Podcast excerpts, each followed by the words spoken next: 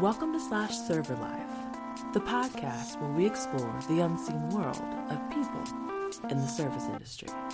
On today's episode, we meet Caleb Olson. He is what I would imagine is what would happen if a laugh were personified. Boisterous, brash, and charming.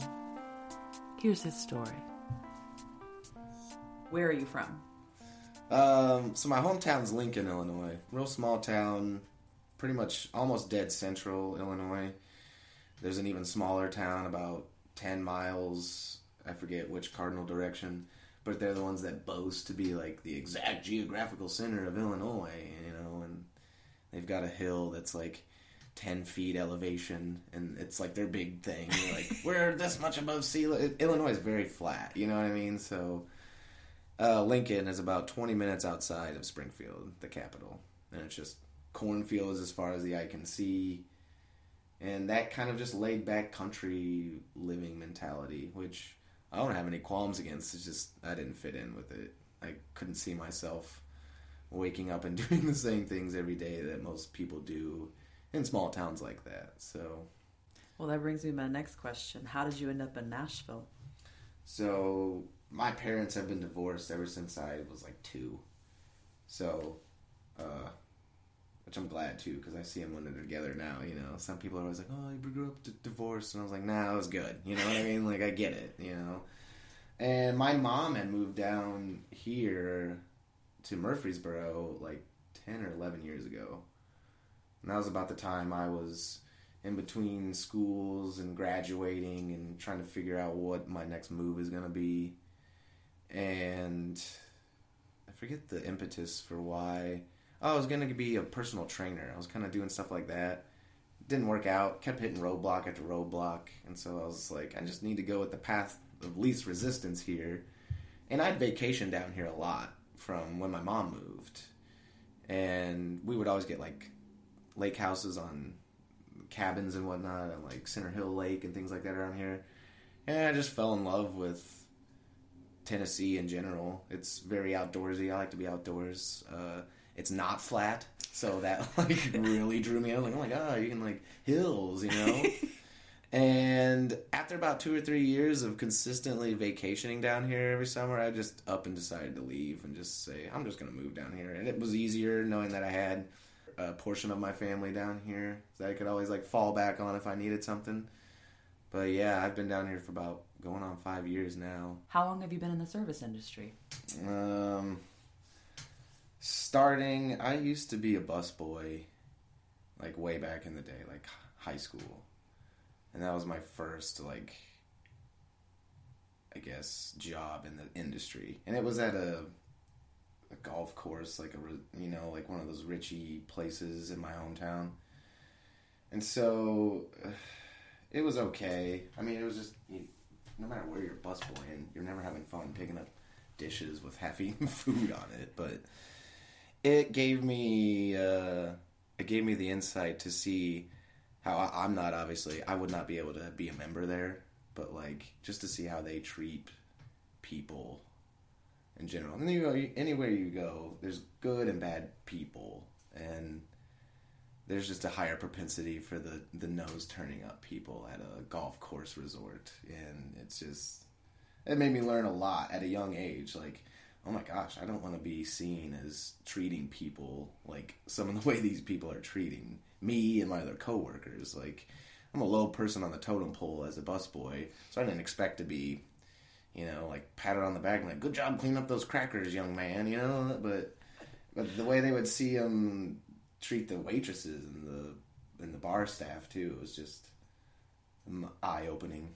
Not all of them were bad, but again, and that propensity, it was just like, whoa, these are people coming from means, and it was just enlightening to see how they view people that bring them their food or take it away, and that that opened my eye early in the game. So then I took a long time off. I didn't have a another service industry job. You can probably call it a service industry job. I worked at a meat processing plant, if you can imagine that. Oh, yeah, which I tell people that, and it's a fun segue into like now I work at a vegetarian restaurant. Like it's, Yes.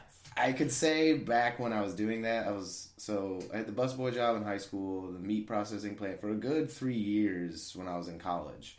And the reason I say it was more service industry too is because not only did I see the back side of what was going on, with they had like a the place I worked had a mini like grocery store component to it, so that people could come in and just do grocery shopping for all their meats, obviously. So I ran that part too. Like not only did I do inventory in the back, but I had to deal with customers coming in and just doing like regular grocery stuff. That is mind boggling. What was that like? Ugh, it was so. This was back before I consciously wanted to start avoiding meat. I didn't have a problem with it. I grew up small town Illinois. You know, farmers. One of my uncles back in the day had a pig farm. It was not uncommon for me to just see people using animals like commodities. That's just what I was raised around. Um, but on the flip side, my dad is also an avid deer hunter. And so I actually appreciate the way he goes about it because he will, he'll do it in a more like sacred way, if you want to call it that.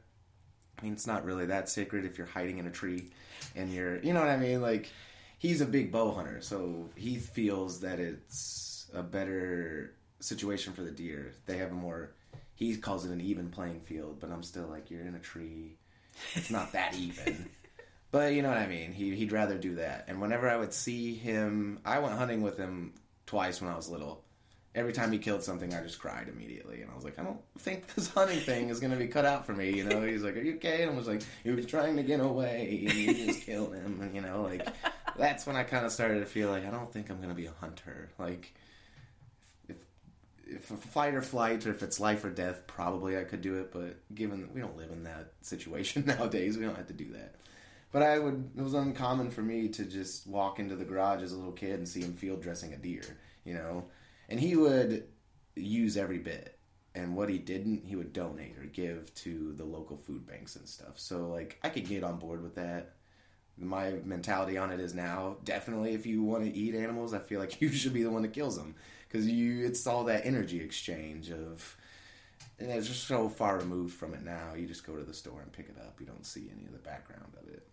Um, but yeah, I did that for a little bit. That was one of my actual worst bosses Really? situations. He was just just one of those people that didn't he didn't care about anybody but himself. And you can tell a lot about how you would just treat other people. And he had uh was a Samoan guy who was the like main I don't know what you'd call him. He was just the main dude that would know how to cut all the steaks. The butcher? Yes, good word. You Thank know. you. Brain fart, you know. it's okay. What's that guy called that just cuts up meat all day? Butcher. And this guy, nicest guy I'd ever met, he just didn't. He spoke a lot of broken English. I don't know how what his story was getting to you know United States, let alone Illinois. But he was he was good with a knife. He just would, you know, just made it look like a hot knife through butter every time. Super friendly guy, but my boss would just treat him like dirt. Really? And you just, yeah, never have anything nice to say. This guy is just churning out meat like better than any machine can because there's that human element of not everything is the same size, so you have to take in the human element of learning how to cut and where to cut. He just he would just never say anything nice. It was just I always remember my mom, you know, if you don't have anything nice to say, don't say anything at all. And I was just thinking, like, this dude should probably never say anything ever because he just he never had a nice thing to say. Was he just overly critical, or what were some of the things he would say? Yeah, he like if you did something good, he'd find a reason to say you need to do this better next time. Or if I would, he'd have me push certain things again when I had to do like certain meats would be getting ready to turn or whatever, and he'd be like, "You need to push this today" or whatever, and I would. I'd sell it all, and it was just never like a thank you or anything. He's just like, "All right, well, next time." I know you sold all that pork that I asked you to, but next time she looked like she could have used a steak too. So why don't you like, you know what I mean? There's just always something. You could never, Never just good say enough. good job. Yeah. Yeah. and just the way he would treat the truck drivers that would come.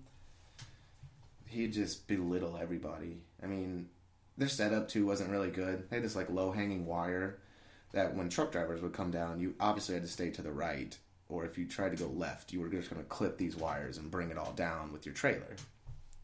He even put a sign up after a while. But one day, this new guy came and inevitably clips the wires, pulls it all down. He didn't like rip anything, like things still worked. But the fact of the matter is now somebody has to go back out there and hang it back up. And the truck driver came in super apologetic about it. And the boss, the first thing he said was, You fucking stupid truck drivers. Wow. And I was just standing there, you know, doing because the boss's office was right next, of course, right next to the register, so he could see, you know, if people are stealing from me, like he's one of those types. And so I'm sitting there, like, you know, and he's saying this stuff in front of customers that are even in buying produce within earshot, listening to him just degrade this truck driver like nobody's business. Like that's just the type of person he was. And like during deer season, hunting season up in Illinois, they would process deer too, and we'd have to like shut down because that's game. You couldn't process beef, poultry, or pork at the same time you were doing game. So what they would do is they'd have to build up a lot of deer to make it worth, you know, shutting down. But we would deal with deer hunters. Not to label deer hunters, but some of them aren't the smartest people I know. oh no. And you know, they're just for instance, you're supposed to like, you know, field dress a deer, meaning you're supposed to get rid of the insides, the, the guts, if you will, before you bring it in. People would just come up and just be like, "Here's your deer," and like, all their innards and stuff are still in them. We can't do that. Like, anyway, he uh, a not so intelligent deer hunter came in, and I was dealing with him, and the same boss just overheard us talking, and he goes, "Just you know, he just didn't have patience for people." And I was like guiding him through the ordering process, and the guy just wasn't grasping it. Started getting a little upset, and I was just like, started backing away, you know, because I don't like confrontation like that. Of course, the boss could overhear it. He comes out, just starts going into him, stupid deer hunters. We have the chart. It's simple, you know, and he's just yelling and yelling. And the guy's like, "I'll never forget this." He said, "I'm never coming back here again. I'm not even gonna take. I'm just gonna take my deer with me now. I'll find someplace else." My boss said, "Good. I don't need your fucking business." Wow. said that to his face. This is like things that were a common occurrence at that place, and I mean, he did make a lot of money, so like that he got away with saying that to whoever he wanted, and he felt like he could just do that with anybody. So that was one of my worst boss stories, and so now I've been a cook and slash manager at the Wild Cow, the vegetarian restaurant, for about going on three years, and that's all been back of house. I love it. I love being able to, no matter what kind of day you're having or where you're at, you can get lost in your work a little bit more in the back of house and not deal with people. Like if I'm just feeling antisocial, I'll just go back there and get lost and cutting up vegetables or whatever we need for the day. But as far as front of house goes, if you're in a bad mood, you've got to like stuff that stuff down and like put on a fake and a mask, you know. And the older I get, the harder that gets for me to do. So I love not having to worry about that. So I mean, I'm not gonna rule out ever working in front of house. I just it's not something I'm striving for at this point. What about wounds or scars? Anything from I mean, of note? physically, I have tons. I've almost cut off pretty much every one of my fingers. Oh my goodness. you know, you just They're still there though, folks. Yeah, yeah, yeah, yeah. The trust me, the tip of my thumb. The one time we had to throw all the vegetables away because we couldn't find it. But Tell me that story. oh my gosh, I was cutting up uh, just green bell peppers. If you've ever had experience cutting green bell peppers, they can get slimy. They can get hard to cut. Um, and it comes down to just mindless chopping. I was not being mindful. Which is another thing. I love kitchen because it mirrors yoga. You have to be really mindful. You have to be really focused on what you're doing, or else you'll cut the tip of your thumb off. You know. so I was just going to town, talking to somebody over my shoulder, and the blade is so sharp that like you'd think you you initially feel it. You know, you're like, oh, that didn't feel like a green bell pepper. and I feel a slight sting sensation, and I look down, and it's just without getting too gory, you just red color is not something associated with cutting green bell peppers. and so I was like, well, this isn't good. Uh, luckily, the person on dish that day was a really good friend of mine, and he just knew what to do. He had me immediately. I come back and I'm washing off my hands, and he's like, "Did you cut yourself pretty good?" And I was like, "I don't know. I haven't looked at it yet, you know." And I was like, finally got the courage to like look away. And yeah, there's just a huge chunk. There's like half of my thumbnail was just ah, missing, oh like my through the nail, through the tip. I still have weird. I can't feel the tip of this thumb. Like if you look at it, it looks normal. You can see a little scarring underneath there, but it was just gone. and so like I usually don't have an issue with seeing blood or anything, but like I was washing it off and I was like, you know, trying to be like, eh, it's so good, I got this. And I looked down, I was like, okay. Like he said, my face just turned white. I started to like get the tunnel vision and the hearing, and he luckily like knew that I was going through that, so he made me put my hand above my head, shoved a lemon slice in my mouth, something with citrus. I don't know. I'm not a doctor, but I'm sitting in the front by all these customers walking in. I've got my hand above my head, a big lemon wedge in my mouth. Some of the other front house workers are coming and like putting cold towels on me because I almost fainted. Like I didn't think I was gonna do that, but like when your hearing starts to go and like people are talking at you and all I could see is lips moving and like a ringing, and I'm like, okay, this is probably a deeper cut than what I imagined. And luckily, he stuck with me. Uh, he bandaged everything up, you know, did the whole neosporin thing. I couldn't do any of it. There's no way. Like, once I looked at it when I was cleaning it off and almost passed out, there would have been no way in hell I was to doctor it up any more than that. So he, you know, put the neosporin on, taped, band aid first, actually. And if you work at a kitchen job, you know that you got to do band aids, tape, and probably even another layer of tape because you're to have to get your hands in a glove or wash them off at some point. And a lot of people were like, "Do you need to go home?" You know, and I'm not a person that does that. Like, if I'm like, if I get past this whole passing out part, I'm gonna be fine, guys. So, you know, give me another lemon wedge. I'm gonna get through this. And I just went back to work. You know, I just taped it up. For the rest of the day, I was very much more mindful about what I was doing. And ever since then, I try to be, especially when it comes to cutting vegetables that I know. Uh, green peppers are not my en- nemesis now anymore. You know, I actually cut some up the other day, but I was looking out like I remember you guys, and people were trying to talk to me, and I'm like, nope, nope, me and these green peppers, we got to get through this. I got to like make sure I have all my phalanges when this is done. You know. That's amazing. Okay, do you have any good war stories from restaurants? Besides, It can be customers, it can be Yeah. other coworkers. You already went through the boss story, but Yeah. like anything like that. I don't want to go back to that guy. We'll just leave him back there. Um, I love people and customers. Some of them I just like and tolerate because they're there. You know, they're there spending their money to eat, and just customers that don't care. They just, I don't know, like.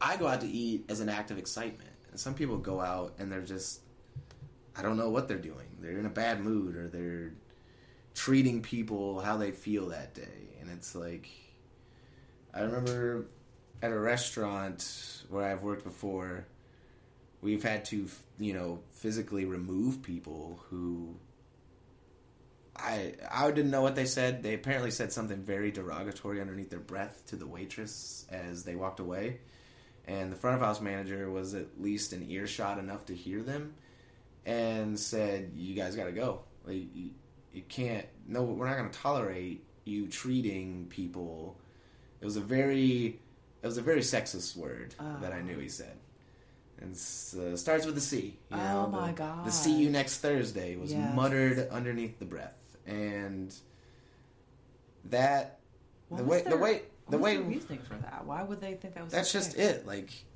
what reasoning is okay to say that? You know, none really, in my opinion. So it's like, first of all, you have a person that's here serving you. You know, like that's their. Yeah, I know it's their job, but they're willingly choosing to be at that job. They must ha- like to be around people to some degree to be a server, and their job is to make sure you're having a good time, you know. And I get it, not everybody is on their A game some days, but from what I've seen, even if someone's having like the worst, terrible possible day, if they're a good front of house person, you would never know.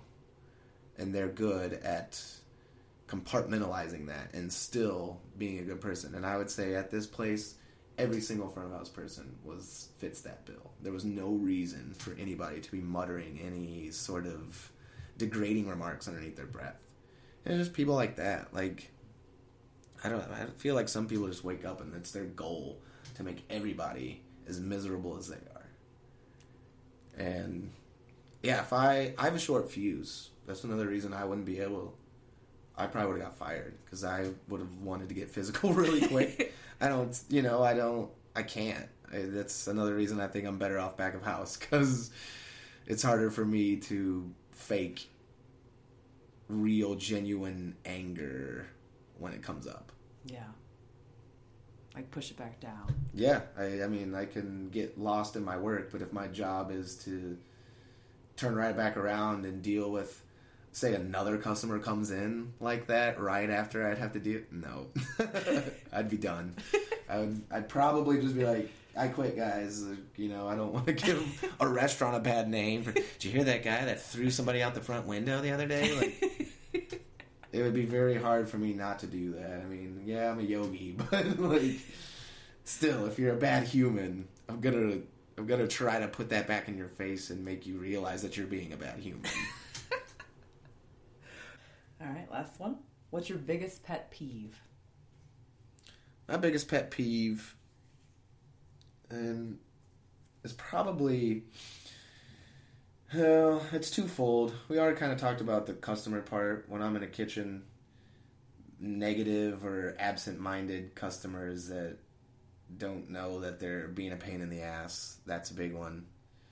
And on the worker side of it, when we have people that are back there with us that don't show the same level of work ethic or workmanship, whatever you want to call it, that's a big pet peeve. Because in a kitchen, you'll have anywhere to four to five people run around. You have a person on the dish, you have a person, a couple people prepping, a couple people working the line, somebody grilling. And we all, at least at the situation I'm at right now, we all share the same tip compensation. And it's it's very degrading and very demoralizing when you see somebody not pulling their weight and you still have to share the same tip amount with them or whatever.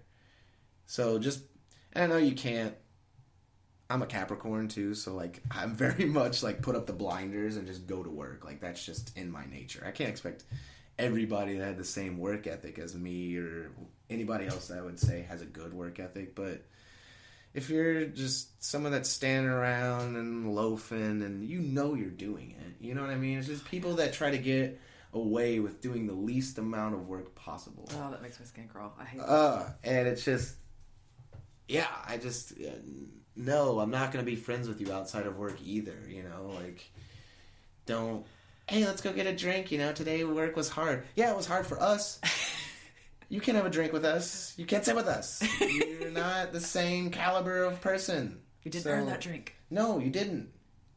So, some people can be taught, but it's just when it's somebody that you've tried to work with them multiple times and they keep reverting back to it, you're just like, okay. You have to learn how to compartmentalize your energy and just. I'm not above, like I said, if I notice I'm working with somebody like that, I probably will just inevitably start working a little bit extra, especially being in like a manager role now. Like I feel like that falls on me to pick up that slack, and I'm fine with that, you know. But it's very when you're in the kitchen, it's everybody's like family, you know, and everybody's so close. And when you, no matter what kind of work I try to pick up the slack for, everybody else notices like that person's still being a turd. You know, and they're just like it. It'll it'll bring down the energy and the mood in the kitchen real quick. And that's another thing I've noticed is just like it's like an organic entity, a restaurant, you know. It's people are in a bad mood, you feel it. You you don't even have to like talk to them to know that oh they're going through something. So I love I love that though. Like I love feeling connected with again with people people that you're not related to because I feel like I have a lot of quote unquote family people that are not blood related to me that fit the description more than the people that I was born into being a family with. So I just love connect, connecting with people, making sure they feel welcome, and you know, slapping the people on the wrist that aren't doing their job like they're supposed to.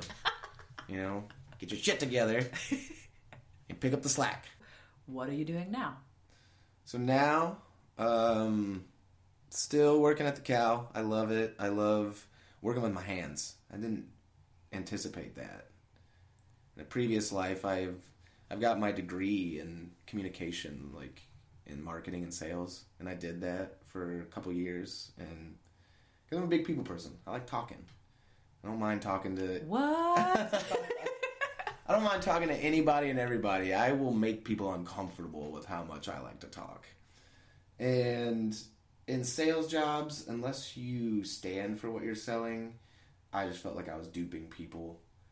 You know, it was just not how I wanted to use my communication skills. So, uh, ended up. I also teach yoga too. I forgot to bring that into account. Uh, I've been a yoga teacher now for about four or five years too.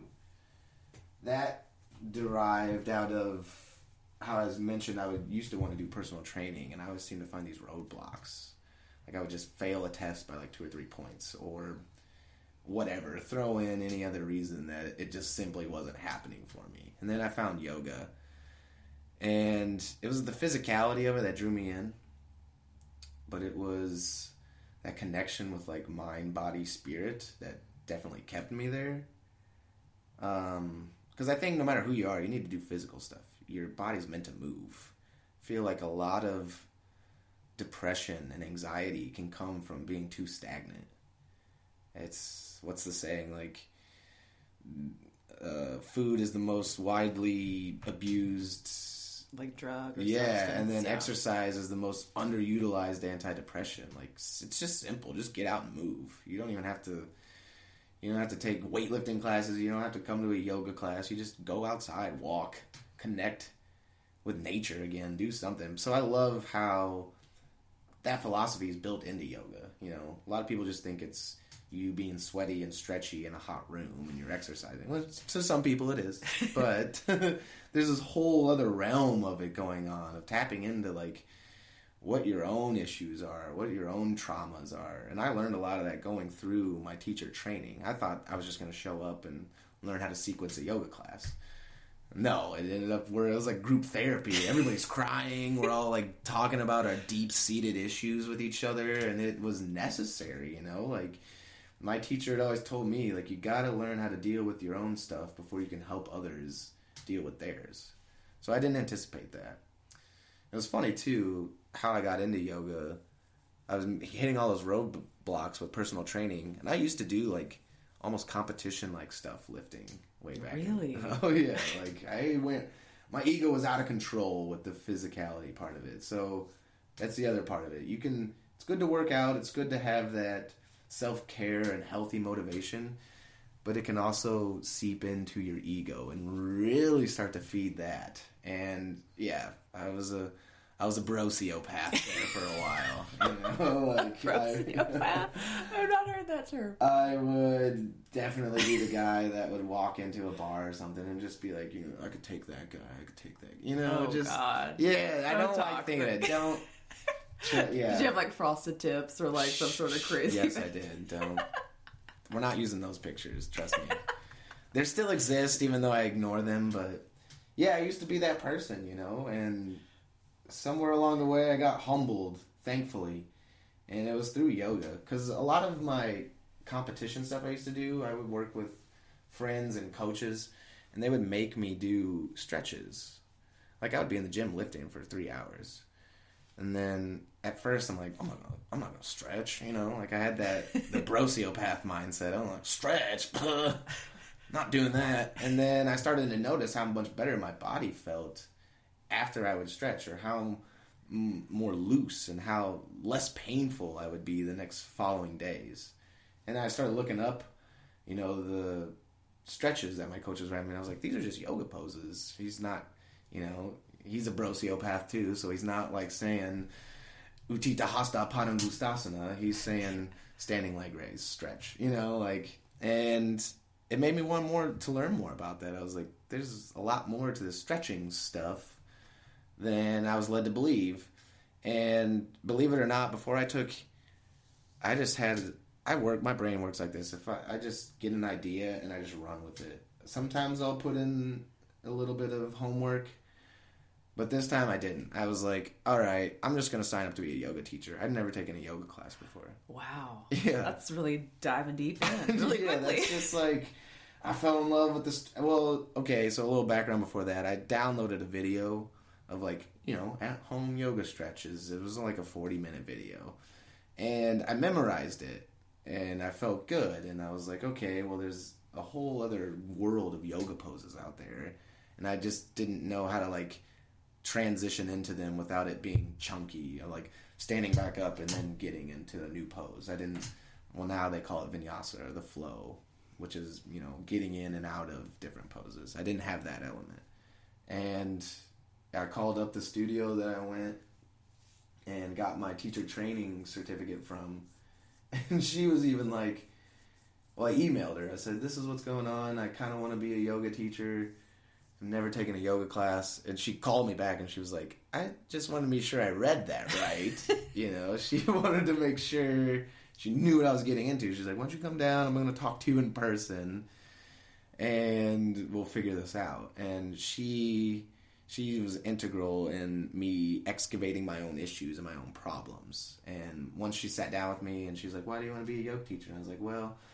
I love the physicality of the practice, but I'm also like seeking all this other balance in my life of like my triggers and my vices and balancing them all. And she was like, okay, okay, okay. Like, all right, you can come into teacher training then. She just, you know, she, she told me, she's like, this has never happened before. People don't just sign up to be a yoga teacher without taking a yoga class ever. So she just wanted to make sure my intentions were lining up with what the class was going to propose for me. And it did. It was very it was a very good program. Uh, I guess if I could plug it, it's Epic Yoga. They're in Brentwood. Uh, my teacher is Leanne Wolke. She was very, very knowledgeable and very good at making you do your own work. But um, yeah, I just fell in love with it after that, and it keeps me sane and keeps me humbled now because when I theme my classes, that's another element I like to bring to yoga. It's not just the physical asana, the physical practice. It's more the philosophy behind it. And all the teachers and me included always say you've got to try these philosophies on in your body first. Develop this like muscle memory on how to use it on your mat.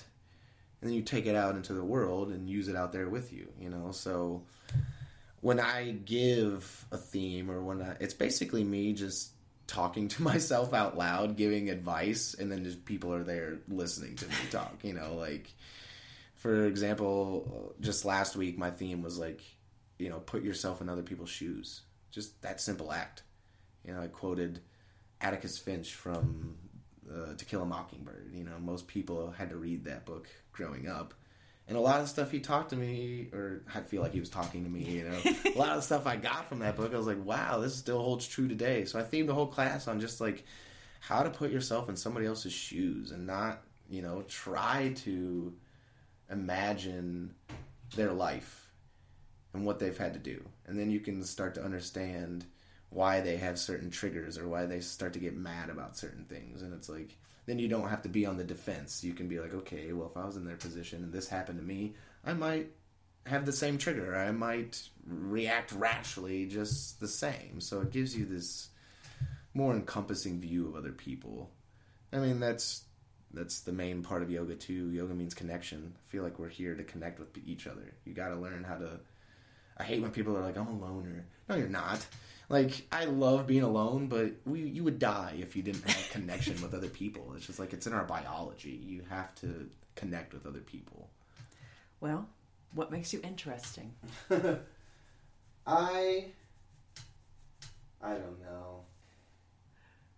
I would say probably just because I am such a people person. Like if you sit down to me next to me and you just try to be quiet, I'm gonna coax conversation out of you one way or another. I just I, a weird ability to read people. Kind of got that from my dad too. I don't know if that's something you can even get from. I don't know if it's taught. I think it's just learn. you can learn. I just there's also these things too. that's like I, some people call it intuition or whatever, but like I just have a weird gut feeling about people, and it's usually right. And the more I sit down and talk with them, I find out it is kind of right. So I love connecting with people. I love bringing joy and laughter to people's lives. Like it's an abundance in, within me. I know that I'm having a better time no matter what task is at hand if I'm laughing about it and trying to make it a game. I quote Alan Watts. I listen to his stuff all the time. Just I fall into an Alan Watts YouTube hole for like two days and just listen to him. He talks about how you're supposed to make life a game. You know, like an analogy he uses is a bus driver. Take some bus driver, and if they're just like, "Oh, this day sucks," you know, I got to pick up all these people, and I'm gonna drop them off and driving around in a busy street. This sucks, you know. Like, what if the same bus driver just starts to say, "All right, I'm gonna make a game out of this," you know? You start to be like, you converse and interact with the people that are coming on. You you you, you try to make it an enjoyable experience, no matter what you're doing. It doesn't make any of the things happening in your life easier. It just makes it more tolerable. So that's all I'm trying to do. I like to make life as tolerable as possible, whether it's through laughter, whether it's through making you sweat in a yoga class, whether it's through giving you good vegetarian food. Like that's the other thing. I love being connected to the things that are resonating with me at my core. I want to bring that out to other people. You know, everybody's got the same thing. So if I like to lead by example. If people see me being my stupid self and whatever, and maybe it'll ignite the same passion within them. That's all I want to do. Is mirror mirror the energy back to everybody and say you can do this too. What about? Is there anything you want to promote? It could be a creative pursuit. It could be just life philosophy. Anything. Find your inner passion, no matter what that is. I feel like so many people will either stifle that thing down in efforts for like we were talking about security. You know, I, I have to have a good job and I can't get paid to run around and catch butterflies all day. but like if you're passionate about that, work to incorporate it into your daily life. You don't have to make it your career, but like I think the people that are most zombie like in this world are those that are just stuff down their passion and just choose not to try for it anymore. They just trade it in for a life of convenience and security.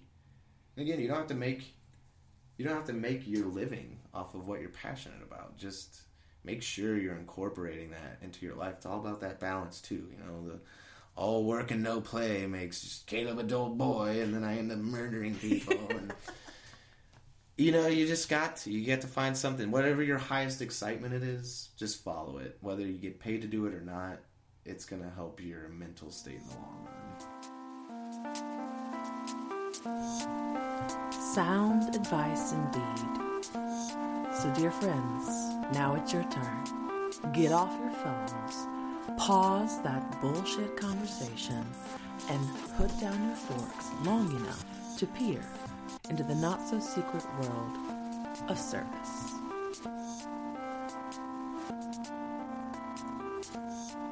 I'd like to thank my guest, Caleb Olson, for taking the time to talk with me. If you like this podcast, be sure to like and subscribe. You can find us on Spotify, iTunes, Google Play, Stitcher, and also on our Facebook page slash Serverlife and Instagram at slash Serverlife. Thanks so much for listening. Until next time.